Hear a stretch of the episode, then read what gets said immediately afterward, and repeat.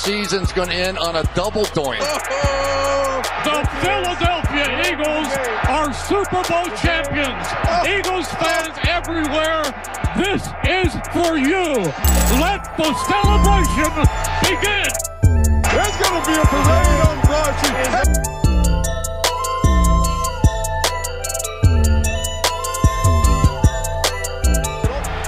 and your hosts, Brendan Deeg and Eric Warner. Hester's going to take it all the way for a touchdown.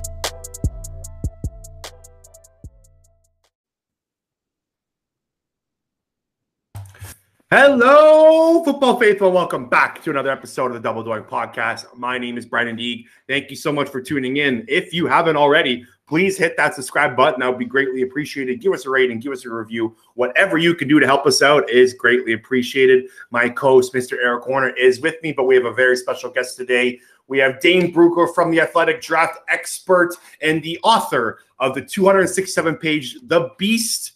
Dane, how you doing today?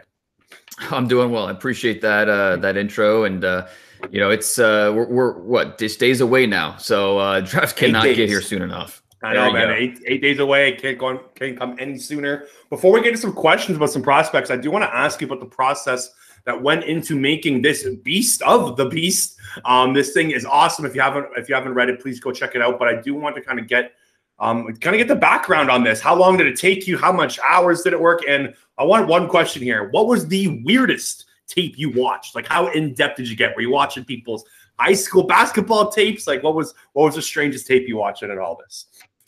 Uh, well, my wife could probably tell you better the number of hours. I, I really couldn't. It's just it's a year round project for me, um, and it's something that I think in order to do this right, it, it does take a year round uh, commitment and uh, a, a, ton of hours every single day.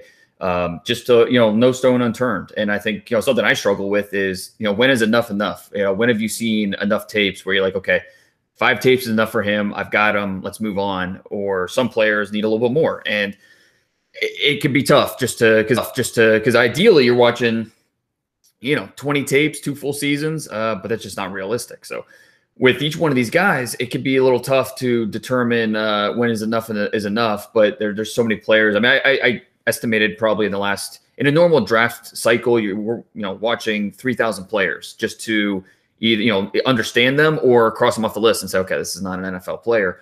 Um, so it's a it's a long, long process. I, I think the weirdest uh, tape. Uh, you know what it is is uh, high school soccer film uh, for Jacob Harris. Uh, yeah, because he he uh, grew up wanting to play MLS. He was a big soccer player. Uh, played a senior year of high school uh, football just to hang out with his buddies, that type of thing. Um, and you know, went to Florida Gulf Coast to play soccer. And he got that itch that from that one year uh, of playing high school football. So you know, he walked on at Western Kentucky, uh, and then uh, decided that you know was a little homesick. Goes back to Florida, walks on at UCF, and got better and better the last few years. Had eight touchdown catches this past year, and then blew up at his pro day. So 6'5, 220, and 440 athlete. Uh, just a lot to like about what his future could be at the next level. Uh, but yeah, going back and watching some of his soccer uh, highlights just to get a better sense of his athleticism and you know where and, and, really that's my favorite part of this process and of the draft guide is all the research that goes into each one of these players background uh, i think it really helps us because no no two journeys are alike. There no no two journeys are the same. It helps uh, paint a picture of where they've been, and that helps tells us where they're headed. So uh, that, that's probably my favorite part of this entire process is all the research, uh, talking to high school coaches and um, you know teams, uh, and just all the different people that helps tells us where these players have come from. Yeah, I haven't even had uh, the time to read it all, so I can't fathom the amount of time that it took you to to do it, but I really appreciate it. And um, I wanted to start off with a pretty broad question. Uh, in your opinion, how does this uh, draft class stack up to previous draft classes, not only in terms of the high end talent, but the depth of the draft as well? Yeah, it, it's it's a draft that's different, vastly different than past years when you just consider the sheer volume of players. Um, and I, I, I, apologize, I can't remember who tweeted this, but uh, there's this month there were what 650 players that have signed with agents when normally at this time it's around 800, 1800 players. So we're talking about almost a third that of uh, just the, the pool of players in the draft that we're usually used to. So, uh, and, and, obviously that's from the pandemic and the NCAA giving players an extra year of eligibility to go back to school. And so that will water down uh, some of the players in the later rounds and uh, absolutely water down the priority free agents and the undrafted free agents. There's, there's no way around that. Uh, but I still think it's a pretty good draft when you consider, like, I just released my top 300. I, I think there's 300 really quality players. Uh, obviously, some, uh, you know, better than others. and then at the top, thank thankfully, this is a big time quarterback group because I don't know that it's necessarily, uh, you know, there's some blue chip players with Kyle Pitts, and I think Ja'Marr Chase probably falls into that. Penei Sewell for me falls into that category. But I don't know that there's necessarily 10, no doubt about it, top 10 players. Uh, but when you factor in these quarterbacks, that's where it gets really interesting. Uh, we've never, we're, we're going to set quarterback records this year. We've never seen quarterbacks go one, two, three, four. There's a decent chance of that happening. We've never seen five quarterbacks go top 10 decent chance of that happening. We've never seen seven quarterbacks go in the first two rounds, and uh, you know there's a decent chance that that we see that happen as well. So these quarterbacks, which you know they drive the conversation in any draft, but especially this year, uh, which is just a it's a really uh, fascinating way to to look at this draft when we just don't know what's going to happen at number three in the 49ers, and we're still you know we're a week out, and we're still kind of guessing. And on one hand, uh, you know it's a little frustrating, and you know I'm supposed to be the expert. I'm supposed to know, but I really I don't know. I have no problem saying that. Uh, and on the other hand, you know what? That's what we, why we love the draft because it's going to make it all that more exciting. Uh, Thursday, next Thursday night, when the first round comes, and we're kind of waiting on pins and needles to see which quarterback is called with that number three pick. Yeah, that was gonna be my next question. Um, you have you have Mac Jones mocked in your latest seven round mock draft to the 49ers at number three. It seems like something changed maybe a day or two ago. The betting, at least in Vegas, it did. Justin Fields is now the favorite to go third overall. Um, if the draft was going to happen tomorrow, what was your best guess at what happens at number three? It's still Mac Jones. Um, I, I, think the Vegas odds to me, they kind of swing the way Twitter does. Uh, you know, whichever way Twitter is saying that, because that's, you know, their betting odds are obviously based off of, uh, you know, who, who's going to make the bets. And if Twitter says that they think it's going to be Justin Fields, then that's kind of how I've seen some of these betting props uh, swing as well. So I don't think that, you know, anyone in Vegas is getting this inside information from anybody in the league. I, I, I really don't. Um, now it's it's interesting because they uh, 49ers obviously moved up from 12 to 3 with a specific quarterback in mind. Has anything happened these last three weeks to change their mind at all? Because they've attended the pro days for Mac Jones, uh, then Justin Fields, and now Trey Lance. Um, they've seen him throw. Has anything happened that would change their mind, uh, or is this just due diligence on their part? It's hard to know. Kyle Shanahan and John Lynch are keeping the cards very close to the vest. There, there are members of the 49ers coaching staff who have no clue uh, who they're going to take. So, you know, this isn't a smokescreen thing or anything like that. I just think this 49ers in a weird year, because remember, the area scouts haven't been able to be on the road. We don't have the combine where, uh, you know, these teams are able to sit down with these players and go over the film and get to know them better uh, it's just a weird year. And so I think it's just smart of the 49ers to take every possible second up until the draft, up until when they have to make a pick to vet all these guys just to make sure that they have it right. Uh, and so I, I, where we are right now, um, I, I, I, still think Mac Jones is the favorite uh, just because that's what people in the league believe. But I wouldn't be surprised at any of those three names if they're mentioned Justin Fields, Trey Lance. And when the trade was made, my initial thought was, oh, Trey Lance, perfect fit. I, I love that fit for him, uh, for the 49ers. Um, and so there's, I, I, think there's still a, chance that it could be Trey Lance, but eh, people in the league tend to believe that's Mac Jones. And I think you, you can understand why when you think about Kyle Shanahan and what he values in the quarterback position, uh, anticipation, timing. Uh, and when you look at Mac Jones, you what are the two most important traits you want in a quarterback? Accuracy, decision making, and uh, you could argue that he's better in those two areas than Trey Lance or Justin Fields. And you just have to figure out, okay, is Mac Jones good enough in those other areas? Talking about size and mobility and all these other variables. Um, and so I think you can at least understand why you could look at Mac Jones and say he might be a Kyle Shanahan uh, type of quarterback, why they would go that direction. Uh, some people have a tough time getting past that, especially trading up to get him. But uh, it's at least in the realm of possibility because that's that's how uh, a lot of NFL teams around the league are, are thinking right now. Right. And quarterbacks are always going to get all the hype pre pre draft process. And this year they're getting a ton of hype. Um, you mentioned there's a potential for four or five quarterbacks in the top 10. Do you think they're deserving of going in the top 10? Are they that special or are teams just extra desperate for quarterbacks right now? You know, I think you can make the argument that they, you know, you, they could go top 10 and, you know, they, they should go top 10. Um, Trey Lance, uh, or excuse me, Trevor Lawrence, absolutely, he's the top player. And then at number two, uh, Zach Wilson, he's been my number two quarterback since the fall. And those two guys, uh, you know, th- they belong in the top 10. Trey Lance is interesting because of just the meager experience. Uh, you know, he does not have a great body of work. Uh, you know, you could uh, add up his career pass attempts, both high school and college, and you know, it's it's it's less than uh, you know some some of these players have had in a, a two year span in college. So just the meager experience um, is is something that you uh, obviously concerns about.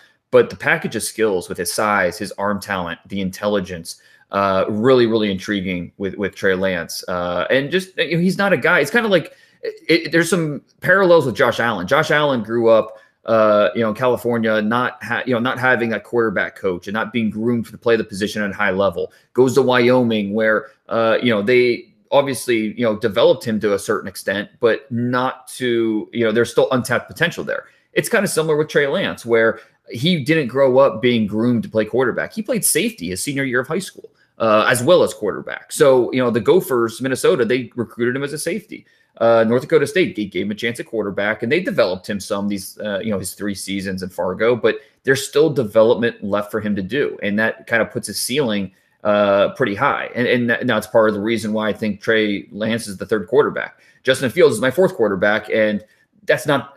Uh, some people hear that and they they think, oh, he's dropping, or that's just disrespectful to him. And I I, I don't know. I, I don't get it. I mean, he's a really good player, uh, a, a really talented player it just happens to be in a really stacked quarterback class. So having Trey Lance or Zach Wilson ahead of Justin Fields isn't disrespectful. It's just you know it, these guys are all really really good. They're all really really talented. Uh, it, it's just it's I, you know for for me and for a lot of other people when you have to nitpick these guys to to rank them, put one over the other. It just you know with Justin Fields, he's uh, he's the fourth quarterback. But at a, in the top ten, if my team needed a quarterback, yeah, absolutely, I'm taking a chance on Fields and just the raw talent that he offers uh, you know, what he could be uh, at the next level. And then Mac Jones, uh, you know, I, I kind of just, you know, what I said in the last answer about the accuracy of decision making. I he's not a top 10 player for me in this draft, but I can at least understand why a team would look at him and say, okay, I get it. You know, for our scheme, for what we like to do, he's going to be a fit and he's going to be a guy that's going to be productive for us. Let's move to the premium position on the defensive side of the ball, and that's the edge rushing position. Um, I think it's a very interesting class. It, it, may not be very top heavy, but I think there's a yep. bunch of guys here that are worthy of a first round pick. And clearly, we just saw the Tampa Bay Buccaneers win the Super Bowl by getting after the quarterback. Who, in your opinion, is just the best get after the quarterback guy in this draft? To me, it's Azeez Ojulari out of Georgia, uh, 6'2", 250, which, you know, that doesn't sound very big, and it's not. But when you factor in that he has 34 and a half inch arms, he has the length of a six-five player, but he has the benefit of being six-two. So he can play underneath blocks. He can win the corner and dip and rip. And so there's a lot to like about his body type, even though it might not be uh, quote unquote ideal for what a lot of teams look for. Um, he's coming off his uh, season, his redshirt sophomore season at Georgia, 20 years old, led the SEC in sacks, tackles for a loss, forced fumbles. Um, he's not just a one trick pony where, you know, he's just going to get after the quarterback. He can do that, but he's also very instinctive. So he can play the run. He can set a hard edge. Um, he does need to diversify his approach a little bit, just, you know, in terms of learning uh, some more tricks of the trade and just how to, uh, you know, patch together his pass rush moves, the secondary moves, the countermeasures, things like that. He can get better in those areas. But uh, you know what he is right now as such a young player, I'm very intrigued. I think at some point in the first round, I'm taking my chances on Azeez Ojulari. And I, I, agree with you. This is we don't have that Myles Garrett or the Bosa's or, or that Chase Young at the top of the draft. We're not going to have a pass rusher top 10, most likely. But it's a really intriguing group of, of pass rushers in the back half of round one when you factor in uh, Kwity Paye out of Michigan and uh, Jaelan Phillips. Jaelan Phillips might be the best pass rusher in this group. He just has some questions off the field that uh, teams are going to struggle with, with the medical background and things like that. But when you watch Jaelan Phillips on film, And you see a plan. You see a way, a, guy that can win in different ways: power, quickness. Uh, he has a, a, a set uh, idea of how he's trying to break down the rhythm of blockers. He can play the run. So there's some flash. I get flashbacks of, of Nick Bosa when I watch Jaelan Phillips. He's not quite on that level, but uh, you at least uh, see that style of player. And uh, with the medical history, it just makes it tough, especially for those of us on the outside to uh, you know rank him accurately with where he fits in this draft. When you know he started at UCLA and they told him, "Hey, you got to medically retire. Three diagnosed concussions. We can't clear you." Goes to Miami, started ten games this past year, stayed healthy, so that's encouraging but each team's going to look at it a, a little bit differently. Um, and it doesn't stop there. You can go, you know, Jayson Oweh is fascinating out of Penn State, the freakiest of the freaks when it comes to just natural talent and ability. Zero sacks last year. That sticks out like a sore thumb for a lot of people, and I get it. But his tape shows a guy that was disruptive, disruptive, getting to the backfield and affecting what the quarterback was trying to do. So uh, I, you know, I, I, am a believer in Jayson Oweh and just the natural talent and what he could be with some more development at the next level. Joe Tryon from Washington, another similar discussion where uh, the raw traits, you want to bet on the raw traits and develop him, even though he doesn't have a great body of work. Uh, Gregory Rousseau is a little bit of a polarizing player. Uh, so this pass rush group is really, really fascinating with talented yet flawed players uh, worthy of top 40, top 50 consideration. Yeah, I, I honestly can't remember a draft where an edge rusher didn't go top 10, but it's good it's good to know that there, there's some depth at the position. Uh, I wanted to move to another exciting position, and that's wide receiver. Through the draft process, I've fallen in love with Ja'Marr Chase. I think he has a chance to be really, really special. My co-host does not. He he actually has Smith higher. Um, do you have i know on your rankings you have chase as your fourth best player overall in the draft how far of a gap do you have from chase to those other wide receivers i don't know that there's a huge gap uh, you know with chase there, there's just so much to like with what he did in 2019 as part of that offense um, uh, he needs to get better in a few areas, uh, just in terms of making every route look the same off the line of scrimmage. Uh, you know, not relying just on his physical attitude to uh, you know that physical nature to win uh, at, at, the line of scrimmage and his releases, win at the top of the route. Um, you know, add a little more nuance to what he's doing out there. But for a guy that's uh, you know as productive as he was, and you look at the testing numbers, I don't know that he plays necessarily up to those testing numbers. But just the fact that he, you know, a, a three nine nine short shuttle, only two players in this entire draft class got under four seconds in the short shuttle uh, Michael Carter, the running back out of North Carolina, and, and Ja'Marr Chase. And that says something right there about his athleticism. And what I love most about him is his my ball mentality, that attitude when the ball's in the up in the air. He just wants it more than anybody else. And so uh, with Ja'Marr Chase, I see a, smaller version of like a Larry Fitzgerald, that type of uh, player. So I'm all on board with Ja'Marr Chase as being the top receiver. Um, but I really, really like Jaylen Waddle and DeVonta Smith as well. Uh, what you know, they're two players that uh, you know in different ways you could uh, kind of nitpick at them with Jaylen Waddle, uh, you know, missing the most of this past season with an injury. I think that what he showed in the first four games, you can be encouraged with his development as a route runner, his development with his tracking skills down the field. Um, and so Jaylen Waddle, I think, is the the favorite to be that second quarter or second wide receiver drafted. And then DeVonta Smith is there. There's definitely split opinion throughout the league because of his body type. Uh, you know, he's a good player, but there are going to be some NFL teams that look at 170 pounds and you know in his playing weight's probably even a little, little bit less than that and say we're just not willing to take a, a, a you know a, an outlier with our first round pick um, you know and that's that's that's what's best for that team but other teams are looking at the tape they're looking at a guy that hasn't has played double digit or started double digit games each of the last three years uh, a, a guy who is tougher and more competitive than a lot of wide receivers that are 225 pounds. And they're going to say, hey, we'll gladly uh, take this guy in the first round and take our chances with the quote unquote outlier. So um, I, I, do think they'll be the first three receivers drafted. Probably, uh, you know, Chase is going to go early, top 10, Waddle somewhere top 12, Smith somewhere top 16, most likely. Um, but three really good players who uh, are, are, going to be, uh, you know, I, I, think immediate contributors in the NFL. And then that, that's where it gets interesting after those three with wide receivers four through eight and just the different order we could see uh, those wide receivers coming off the board. Yeah, and I think today it came out that he was 166 pounds, correct? I think um, after his, his second weigh-in, I believe.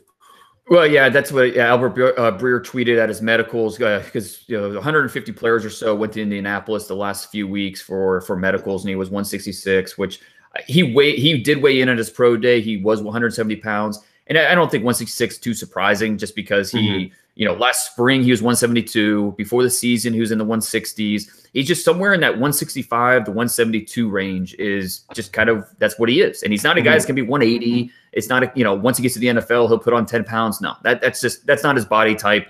Um, you know, he didn't go to Alabama State. He went to Alabama. If he exactly, could add yes.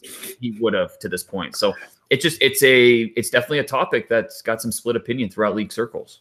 Yeah, like you, you nailed it. He went to Alabama. That's pretty much a pro program. Like if he's not gaining weight there, I don't know how much weight he's going to gain in the NFL. I still think he's, I still think he's got such a high ceiling, and I, I think it'd be tough. I'm an Eagles fan. I think it'd be tough to pass up on him at 12. All right, I got to mm-hmm. ask you this question. I'm really curious. I haven't really dove into the linebacker group as much um, as I wanted to. That's pretty much my next thing on my on my task list to do. Is there like another Darius Leonard or a Fred Warner sitting in this class? What's this linebacker class look like? It's a pretty decent linebacker group, and I think it offers something a little bit different for everybody based on the type of linebacker uh, you're looking for. You know, Micah Parsons is uh, another athletic freak. Um, you know, he's uh, uh you know 6'3", 246, uh, which is almost uh, the same size as Azeez Ojulari. You know, he, he looks like a guy that could be a defensive end, and he was a defensive end in high school. and they moved into an off-ball linebacker role. Um, Jeremiah Owusu-Koramoah is more of your uh, you know, your uh, Isaiah Simmons from last year, that uh, a little bit of a tweener, played the rover position at Notre Dame, uh, and, and, he played. He was a f- perfect fit for that scheme and what they asked him to do. Uh, you have to have a plan for him, eh, but as long as your plan, uh, as long as you have a plan, he could be a big time weapon for you on defense. You know, we talk about gadget players on offense a lot. He's that gadget player on defense where line him up over the slot receiver and he can cover him downfield. Uh, you know, line him up as uh, as an edge blitzer and you know let his explosiveness uh, you know go to work. So you just so many things you can do with him, uh, but you just have to have a plan in place. Uh, Zaven Collins is really interesting because 6'5, uh, 260, 270. You know, he's just that old school kind of linebacker that has Bill Belichick written all over him. Um, Jamin Davis, he might be the closest thing to that uh, Darius Leonard type of linebacker, a guy that's going to go somewhere late one, early two, big, long player with speed.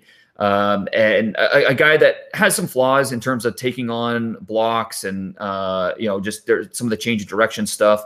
But his play recognition is really uh, uh, really intriguing for a guy that's only a one year starter at Kentucky. But he was productive, had over uh, double digit tackles uh, per game this past season.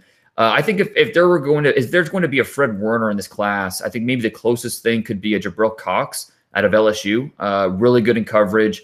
Uh, you you love his football character. He was really productive at North Dakota State. Could have stayed there uh, and you know said I'm still going to be a top pick. Uh, you know, a, a, day two pick, but he decided to transfer to LSU. Uh, and when he was asked why, he said, "Because I, I'm, if I'm if I'm not here, then I'm not challenging myself. I want to be a better football player." And so you just you you love uh, what he brings to your locker room, what he brings to your defense. And there are some questions about him as a run defender. Uh, some of his run fits need to be better, but uh, him as a as a guy that can drop into coverage and be a really smooth athlete, uh, you know, he could be that Pete Werner style of player on on day two uh, that a team's looking for. All right, one more quick question for you, Dane. Is Patrick Surtain a lock to be the first corner off the board? No, I won't say that. I, I, do think that there's a lot of Jaycee Horn fans um, uh, around the league. Uh, now, uh, more than Surtain, um, I, I, think he. I, it's fair to say Surtain is definitely the favorite, um, uh, and he's probably the favorite to be the first defensive player uh, drafted off the board. Uh, which is it's really weird this year. We might not have a defensive player off the board until the tenth pick, which would be a new record. the latest defensive player has been drafted was 99, Champ Bailey uh, with the seventh uh, overall pick. So uh, Surtain's just an easy player to like. There's zero panic in his game. Just a very smooth athlete. Twitch, he doesn't have ideal twitch, and so you will see explosive receivers be able to create these little pockets of separation. But he trusts his technique so well. Um, a guy that uh, five star guy who got to Tuscaloosa started right away for Nick Saban. And in 41 career games, he gave up four uh, touchdowns through the air. So, um, you know, he has production, has uh, the size. He's 6'2, 210 uh, tested really well, even though he chose not to do the three cone, which is telling a little bit. So just a really quality player who I don't know that we'll ever talk about him as being a top five corner in the league, but he's just going to be a quality starter, uh, an above average starter for a long time. Dane, man, you're the best. Thank you so much for doing this. Before you go, why don't you tell the listeners where they can find your work?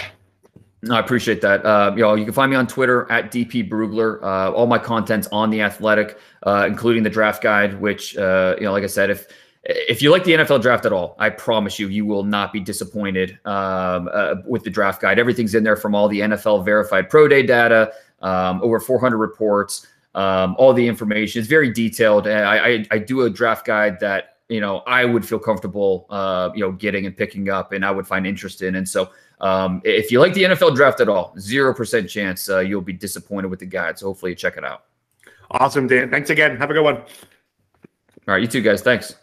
That was Dane Brugler of The Athletic. If you haven't already, please, please, please check out his draft guide. It is awesome. It is 100% worth it. Um, and yeah, Eric, what do you what do you think? What do you, what do you think? What had to say? What, uh, do you think that Mac Jones is going number three? I I just have such a tough time processing that the 49ers gave up all those picks, all that ammo to move up for Mac Jones. Like I I just don't see a massive upgrade at Mac Jones's best compared to Jimmy G. Yeah. So for me, for me, I'm still I'm I'm still holding out that I don't think the pick will be Mac Jones. I I just did my first mock draft. It should be out tonight, so Wednesday night. Um, I have Justin Fields going three. I, I I don't know. I'm not buying it. But neither am I. Again, like this is, I said it. I said it on a radio interview this weekend. I said if guys like Dane Brugler, guys like guys like Mel Kiper, these guys are taking Mac Jones three. Who are we to say no? But like it just, I won't believe it until I see it, kind of thing.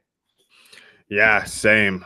But I I'm still holding strong that I think Justin Fields is going to be the prize of this draft. I, outside of Trevor Lawrence, obviously, I I still have Fields ahead of Wilson. Um, Dane did make me kind of reading his reading his mocks. He's in love with Zach Wilson, so that that did give me a little make me a little tentative. But I'm still so high on Fields. I I just don't see what people don't like in this guy. I love everything about his game.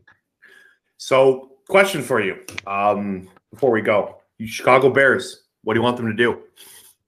Any idea? Uh, so we did we ran out of time with Dane. We didn't really get to touch on the offensive lineman too yeah. at all. But um I I just don't I don't want I don't want the pick to be complicated. Just take the biggest, meanest offensive line that likes hitting people. Like the what Bears. About corner? What about corner?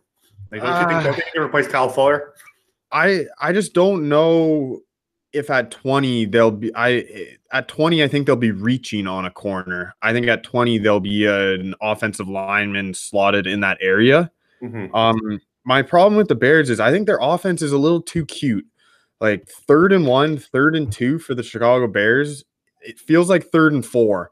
I want I want an offensive lineman that can just look at it, look at the coach and say, "Run behind me, I'll get you one yard." That we don't have that right now since Kyle Long retired. So it's not a sexy pick, but I just want the biggest, meanest offensive lineman available.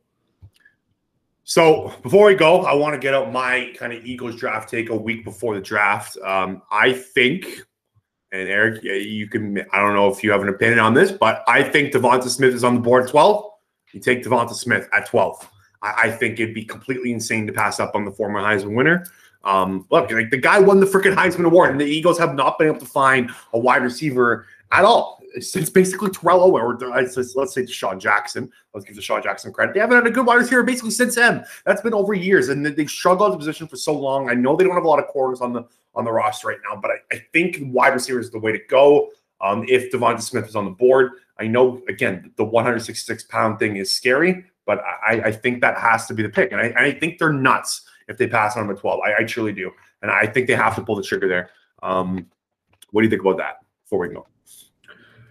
Well, I'm not as high on DeVonta Smith as you, but at 12, that is value. Mm-hmm. However, if Surtain is there at 12, which I think is unlikely, I think that that should change all plans. Like, mm-hmm. as badly as the Eagles need a wide receiver, their cornerback group is even scarier, in my opinion. And one of Horn or Surtain should be there at 12. So, yeah. I think either either way though, look at it as a positive. Like you're two pos- two massive positions of need.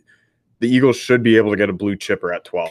I think one of the Alabama guys will be there. Surtain, Waddle, Smith. I think that should be the pick overall. If Jason, I'm fine with Jaycee Horn as well if you want to add them in, but I think that's the pick. And I, I can't take it anymore. I need the draft to come right now. And with the first pick of the 2021 men's grooming draft, the backs Ball Saxonville Sagwire select Manscaped, the leaders in below the waist grooming. Looks like Mel Kiper gave this an A plus grade because this pick is a major upgrade for that Bush defense. The perfect package 3.0 kit is designed to make grooming below the waist easy. Confidently trim below the waist with a Lawnmower 3.0 waterproof trimmer um, featuring advanced skin safe technology. Enjoy soft ceramic blades cutting coarse hair at 7,000 RPM. Because of the ceramic blade skin and skinscape technology, your nicks and snags will be reduced. This is the perfect protection needed for your franchise quarter balls. The crop, crop preserver is an anti-chafing ball deodorant, which ensures that your afternoon stroll doesn't end with your balls sticking to your leg or smelling like eggs. The crop reviver is a spray-on toner for your balls. It's made with soothing aloe and witch hazel extracts that will give your testes a boot. Boost. Get 20% off and free shipping with code DOINK at manscaped.com. That is code D O I N K DOINK at manscaped.com. It's time you turn that team in your pants around with Manscaped. All right, Eric, before we go, you got anything else to get off your chest about the draft? No, uh, we're gonna dive into the defensive players this week. We'll have one more episode uh, this week about the defensive players. I haven't really done too much in depth on that side of the ball, so I'm looking forward to that. And hey, we're we're a week away. Like it's time to get excited. Eight days, baby. I cannot freaking wait, man. I cannot come soon enough. But yes, me and Eric will be back. Believe Friday we're going to be recording Friday or Saturday, so it'll be before the maybe by the middle of the weekend. We will have a defensive player episode for you. So kind of breaking down the top 15 defensive players in the draft. Next Monday, me and Eric will be back with a mock draft. Both of our mock drafts will be coming to you. We'll be breaking down who we think's going in round one. And then on Wednesday, we have Gilles Gallant of Oddshark is going to be coming on. We're going to be talking best bets of the draft because look, the draft's almost started. It's like a gambling show now. Like, Yeah. like last year, Yeah. like it's it's turned into like a fun gambling night. So, and I'm sure a lot of people are interested in that. So, Gilles Gallant of Oddshark, the best in the business, will be coming on to be talking about that. Again, if you haven't already, please subscribe to the Double Doink podcast. Please check out Dane Brugler's draft guide titled The Beast. You can find it on his Twitter account. And It is so helpful. Again, if you just are into the NFL draft, like he said, just give it a read. It will help you out drastically. And we'll talk to you later. Thank you so much for listening. This episode is sponsored by 22Bet. 22Bet is your one stop shop for all your sports betting. Download the 22Bet app now for its easy to use interface. The app is fast and reliable and completely intuitive. The sign up process is short and the sign up process is remarkably quick. There are lots of products, including slots and live casino betting. Mark your favorites for quicker access to your preferred sports leagues and teams. 22Bet has a huge selection of payment methods as well as options for cryptocurrencies, and transactions are fast and no additional fees apply. Take advantage of your 100% welcome bonus for your first time deposit.